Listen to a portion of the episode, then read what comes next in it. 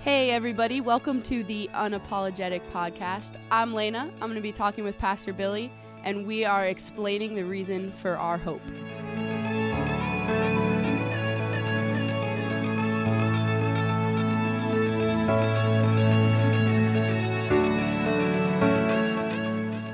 All right, awesome. Well, welcome back. We are here again at my kitchen table. We're still recording here in my kitchen, uh, and that's okay. If the rest of these end up looking like that, we're just excited that we get to keep putting these podcasts out for everybody and that we're using it as a way to connect during this yeah, that's right. crazy time. That's right. It is a crazy time. And, and the more we can stay connected as a church, the more we can, you know, I, th- I think the better off we'll be, you know. It's just what church is all about, is the connection with people and with God. Awesome. For sure. And I think a lot of times when things are uncertain, kind of like where we're living right now, but even just in if you personally are in an uncertain time, a lot of questions come up. And so I think that's really cool that we're answering some of those questions. And, and yeah. one thing that I hear a lot is that all religions are basically the same at the end of the day. And that's not entirely true. You know, I mean, we believe that's not true at all, but that's something that a lot of people believe. That and is so. Oh yeah. Listen, I hear that all the time. And that's really one of the big questions. It's a big question today is like, look, there's all these world religions, all these people in the world believe all these different things. Aren't all religions just basically saying the same thing? It's just doing it differently. There's different paths to God. There's the same mountain leading us to the same God. And we just have to pick a path, right? Right. It sounds like, yeah, wait a minute. It kind of sounds yeah, sure. rational sounds and reasonable to be free to believe whatever we want about God. And, and and honestly, that's called religious pluralism. What that means is that there's an equalization of all forms of religion and beliefs. Everything's valid. It all works. So you can just pick one and it's okay. One is as valid as the other. And that's a very popular belief. And I'll tell you why, partly because of the decline of the church. And, and, and many churches have not st- stayed up with the relevance and really answered questions and, and made it really s- feel that, that we need God and we need Jesus and we need the church and we need all that. And so it is kind of, people have kind of waned in their enthusiasm for Christianity. Does that make sense? Yeah, it does. And also as, as the world becomes smaller because of information, then we have this this buildup of knowledge of world religions. And so people are like, well, what about that religion over this religion? What about, you know, Hinduism or or, or being a Muslim over a Christian? And these questions begin to, to, you know, dawn on our minds. And then let's go back several podcasts to this whole di- idea of relativism. Right. Where you're allowed to believe whatever you want. Everything goes. You can you can adjust your morals to your own truth.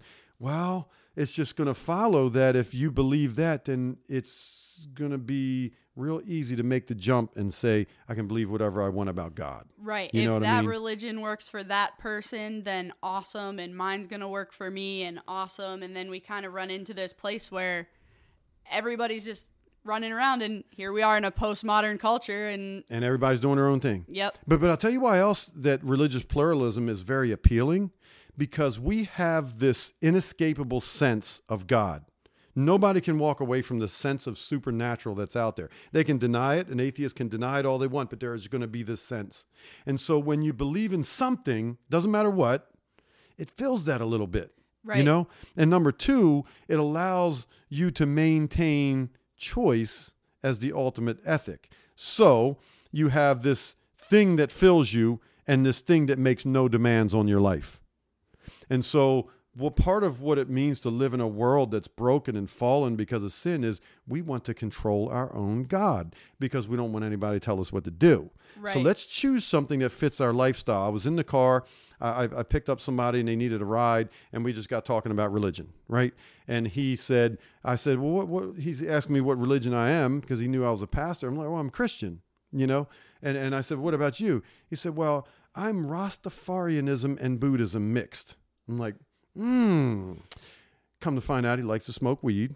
Okay. And he likes the transcendental meditation. Okay. okay. So you pick a religion that honestly fits your lifestyle. And that's what people think they can do. And, and it appeals to them. Does that make sense? Yeah. Yep. So, you know, we call that syncretism when it, when it's like, well, what about all the religions? Aren't they basically saying the same thing? It's just God. You pick a path and you find God on that path. And here's the problem with that. It logically makes no sense. And I'll start out by, by telling you that the reason why it doesn't make sense is because every major world religion is mutually exclusive. What that means is they're all saying we're the right one.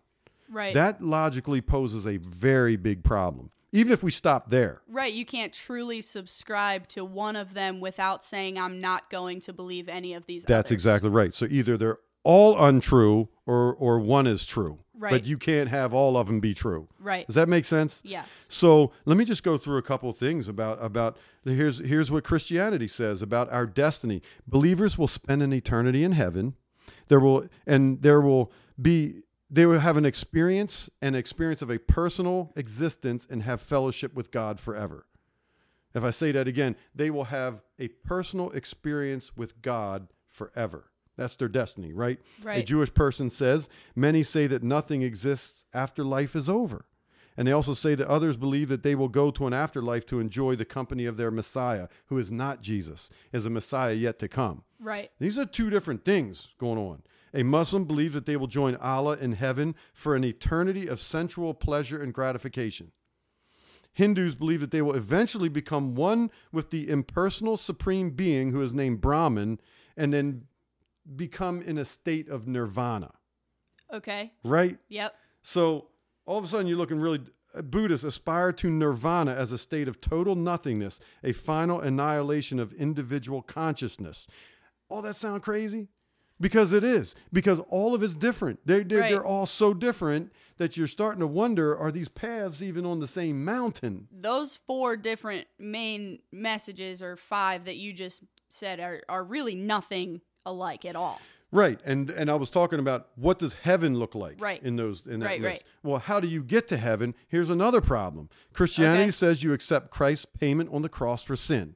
Okay? And the yeah. solution to get to heaven is faith in Jesus Christ, not on our own effort, not on our own good works. Right. A Jewish person says turning back to God and living a moral life will get you to heaven. That's all your own effort. Okay. Right. A Muslim believes that they earn their salvation by believing in the five doctrines of Islam and by performing the duties of the five pillars of the faith. But it all depends on your behavior. Okay. And you'll never know if you actually check the checklist until so you're it's con- too late. Until it's too late. Right. You know what I mean? A Hindu says you'll go through a series of reincarnations, and the law of karma says that a Hindu reaps in the next life the rewards and punishments of the present. We use that term all the time. Right. Karma's going to get you, right? You do yeah. something bad, something bad's coming on you. Well, that's what they really, really believe. So it's all up to your effort. I'm sensing a common theme here. There's one word you keep saying. Effort. effort. That's right. Buddhist, same thing. Endless chain of reincarnations, four noble truths. You have to, you have to work really hard to try and please that God in order for you to get to heaven. Here's the, here's the crazy part. Christianity is the only religion where God has looked upon the people in an attitude of love and said, you know what? I'm going to go pursue them instead of them pursue me. Right. You know? Yeah. There's, there's your big there's difference. There's no effort except that of Christ in the in the Christian belief on how you achieve. That's right. Yeah. That's right. And and honestly, it is it is seriously all mutually exclusive. And so some people say, well, Hindus Uh, actually are very open to other faiths, and, and they actually are to a certain extent. Right. But the end goal is that you do enough good to be reborn, reborn, reborn, reborn through reincarnation into a Hindu family. That's when you start arriving at this place where you know you're pleasing God and arrive in a state of nirvana and all that. You see what I'm saying? So yeah. it's still... It's still mutually exclusive. Right. Eventually, they believe you're going to find your way to Hinduism. So, and so, so what people have to understand is it's not the similarities that we need to look at about religions. Right. It's the differences that we need to look at. Okay. I heard one person say this. Let's say I put two white tablets on the table. Okay. And and and I said, okay, let, let, let's let's look at the similarities and give them to me. And you'll say, wow, they're two, exactly the same size. They both have the letter A on it. They're both white and they're both tiny. And I said, okay, one of them is aspirin and one of them is arsenic. You see what I'm saying? Yep. It's the differences that make that, that that really describe for us what is real and what is not, not the similarities. We could say the similarities, well, they're all the same things. No big deal. All the same thing. They're not There's the same thing. There's a big deal there. It is not the same thing. Yeah. And I think we need to look at religions in the same way, that there are similarities, right? But it's the differences. And then we have to really look at what we believe and why we believe it. You know, Christianity has stood the, the test of time. As we, we talked about uh, in the last couple of podcasts, you know, we're talking about God who exists, but we also talked about the scriptures, right, and why we can trust the scriptures. And, and the scriptures are the most tested documents of all time, and it always prove on the side of being true. Right. You know what I mean? Right. It so always comes back what, to, it has said the same thing for that's so right. long. That's right. So much time. That's right. And one of the things that, that scripture does talk about is that God is a God of love and not fear. When you have to work your way to God and you have to put all this effort forth, um, man, you, you better look at that, right? Yeah. You better look at that. But now Jesus is based on love. Okay. And so that that's why it makes this religion that we have called Christianity much, much different than all the other religions. But I challenge anybody who wants to say, well, I don't know. I still don't know. What do you believe? Why do you believe it? You right. have got to ask that question all the time when you're you're comparing these other religions. You will start to really realize how incredible the Judeo-Christian documents are, okay, the Old Testament and New Testament, and how incredible Christianity is, that it has stood the test of time. It is really amazing. Right. And like you've said many times since we started talking, this isn't so much about proving somebody wrong, right? It's just, let's get a stone in their there shoe. There you go. Let's make them start thinking about what they're believing so that they start to study it further. That's exactly right. It puts a little doubt in their minds of like, oh man, I really got to look at this. You know what I mean? Yeah. Because we're putting some logical things together and really displaying some evidence here, you know? And then when Jesus claimed himself to be the way in John fourteen six, Jesus says, I'm the way and the truth and the life. No one comes to the Father but through me. Now, that's the verse of exclusivity. Right. Because he's saying, I am the way, I am the truth, I am the life. Nobody comes to the Father except through me. And that's when people start to get their hair ruffled or bristled or whatever. What right. happens to your hair when you get upset is like, I've whatever, just man. I thought it like, was automatically you got feathers and then they got ruffled. Yeah, something so, like that. Feathers ruffled. Right, okay, right. I'll take that.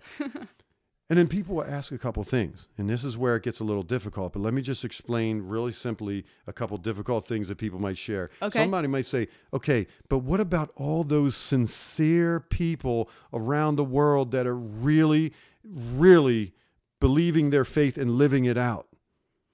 And I say, you know what? Honestly, sincerity is never the judge of truth. We can't determine something is true, whether somebody's sincere or not. Right. Every mistake I make when I work on a car, I'm sincerely trying to fix my car as fast as I can and as efficient as I can so it runs again. Yeah, that's when a good I make point. a mistake, it's a sincere mistake, but it's still a mistake. You know, yeah. If a doctor was going to do laser surgery on somebody's eye and accidentally did the wrong eye, he was sincere. He was sincerely wrong. Does that make sense? Yeah, it does. And it's one of the hard truths that we have to think about when we think about these things, but it still is a truth. And yeah, that doesn't mean that God is not the good God. His character is not in question at this point. It's just, hey, it's this is I am the way. That's right. That's right. And then some people will say, well, that's insensitive. And I will say, you know, it's only insensitive if what I'm telling you, I don't believe is true. Right. Because here's the thing. If you're in a movie theater and it's burning down, and I know that you're in that movie theater and you don't know it because you're so into that movie, man, you're watching it, you're in it, man, and all thirty people in that theater are watching that movie, what would be the most insensitive thing for me to do? If you walk didn't away. Tell them. Exactly. Yeah. Walk away. I just walk away and ignore it. The most sensitive thing to me would be to say, I know the truth. Here's the truth. there is there is a fire outside and it's coming in here. Everybody needs to get out right now. You know what I'm saying? Yeah. So it's not insensitive for me to share with somebody, you know, that I believe something is true. You know, and I believe this true thing is going to make the biggest difference in your life more than anything else on this planet. Well, that's the thing, is this has eternal significance for people. And so it's, it would not just be like, hey, there's, you're in danger. It's like, this is, this, is, this has eternal implications. Exactly. And if I don't share this with you, I'm going to have failed. I think what that's I insensitive. Yeah. You know, oh, I, that's yeah. just what I think is insensitive, and when we don't share it and, and, and don't realize that there is hope, that and faith, hope, and love, man, we've got it in Jesus, right? And so, but then then somebody will say, yeah, that's really narrow-minded of you. You are so narrow-minded because you only believe Jesus is the only way. What about all these other people, all these other religions, and all these other beliefs? It's so narrow. And I say, listen, to be honest with you, truth by definition is narrow. That's the bottom it line. Is. Two plus two is four. Four plus four is eight. The color of a stop sign is red. You know, and, and we can go through a whole lot of different things that are like, this is truth and there's no other truth to it. Truth is narrow by definition. And right. some people think that we can jump outside of that narrow definition of truth when it comes to theology. When it comes to what we believe in God, it's like, well, we should be able to believe anything. I'm like, okay, if truth is narrow, then there is going to be a truth, especially when all these religions are saying they're mutually exclusive. We then have to determine what is true by what do you believe and why do you believe it? And right. we're saying that we have enough evidence to say, wow, man, Christianity stands on its own. You know, Jesus said in John chapter ten, verse ten, he said that the thief comes to steal, kill, and destroy, but I have come to give you life abundantly. And that's what Jesus wants to do. That's what he's there, you know, to to call out to us and say, I'm offering myself. You know what I mean? Yeah, and he's saying that he's going to give it to us. It's a gift. And man, what that comes down to is we're not having to work for it. We're not having to do anything ourselves. We just get this because Jesus wanted to give it to us. And yeah. uh, I mean, that that really is what sets Christianity apart in my mind is, hey, here's this gift. I want you to have it. I don't care who you are right now. I want you to have this, and yeah. I want your life to change because right. of it. And that's exactly right. It's cool to get to share that with people. Absolutely. And um, man, uh, so I, I really challenge everybody to really ask themselves, what do you believe and why do you believe it? And really challenge themselves that to say that, man, we have the best case for any religion out there, you know? Yeah. Yep. And us knowing confidently what we believe, why we believe it, we're going to become better communicators of that. And I'm thankful for you being here, helping to kind of yeah. shore up the things that we do believe. That's awesome. And we're going to keep going with that in the next session. Yeah, sounds good. Look forward to it. Thanks, Lena. All right. See you, Billy. See you.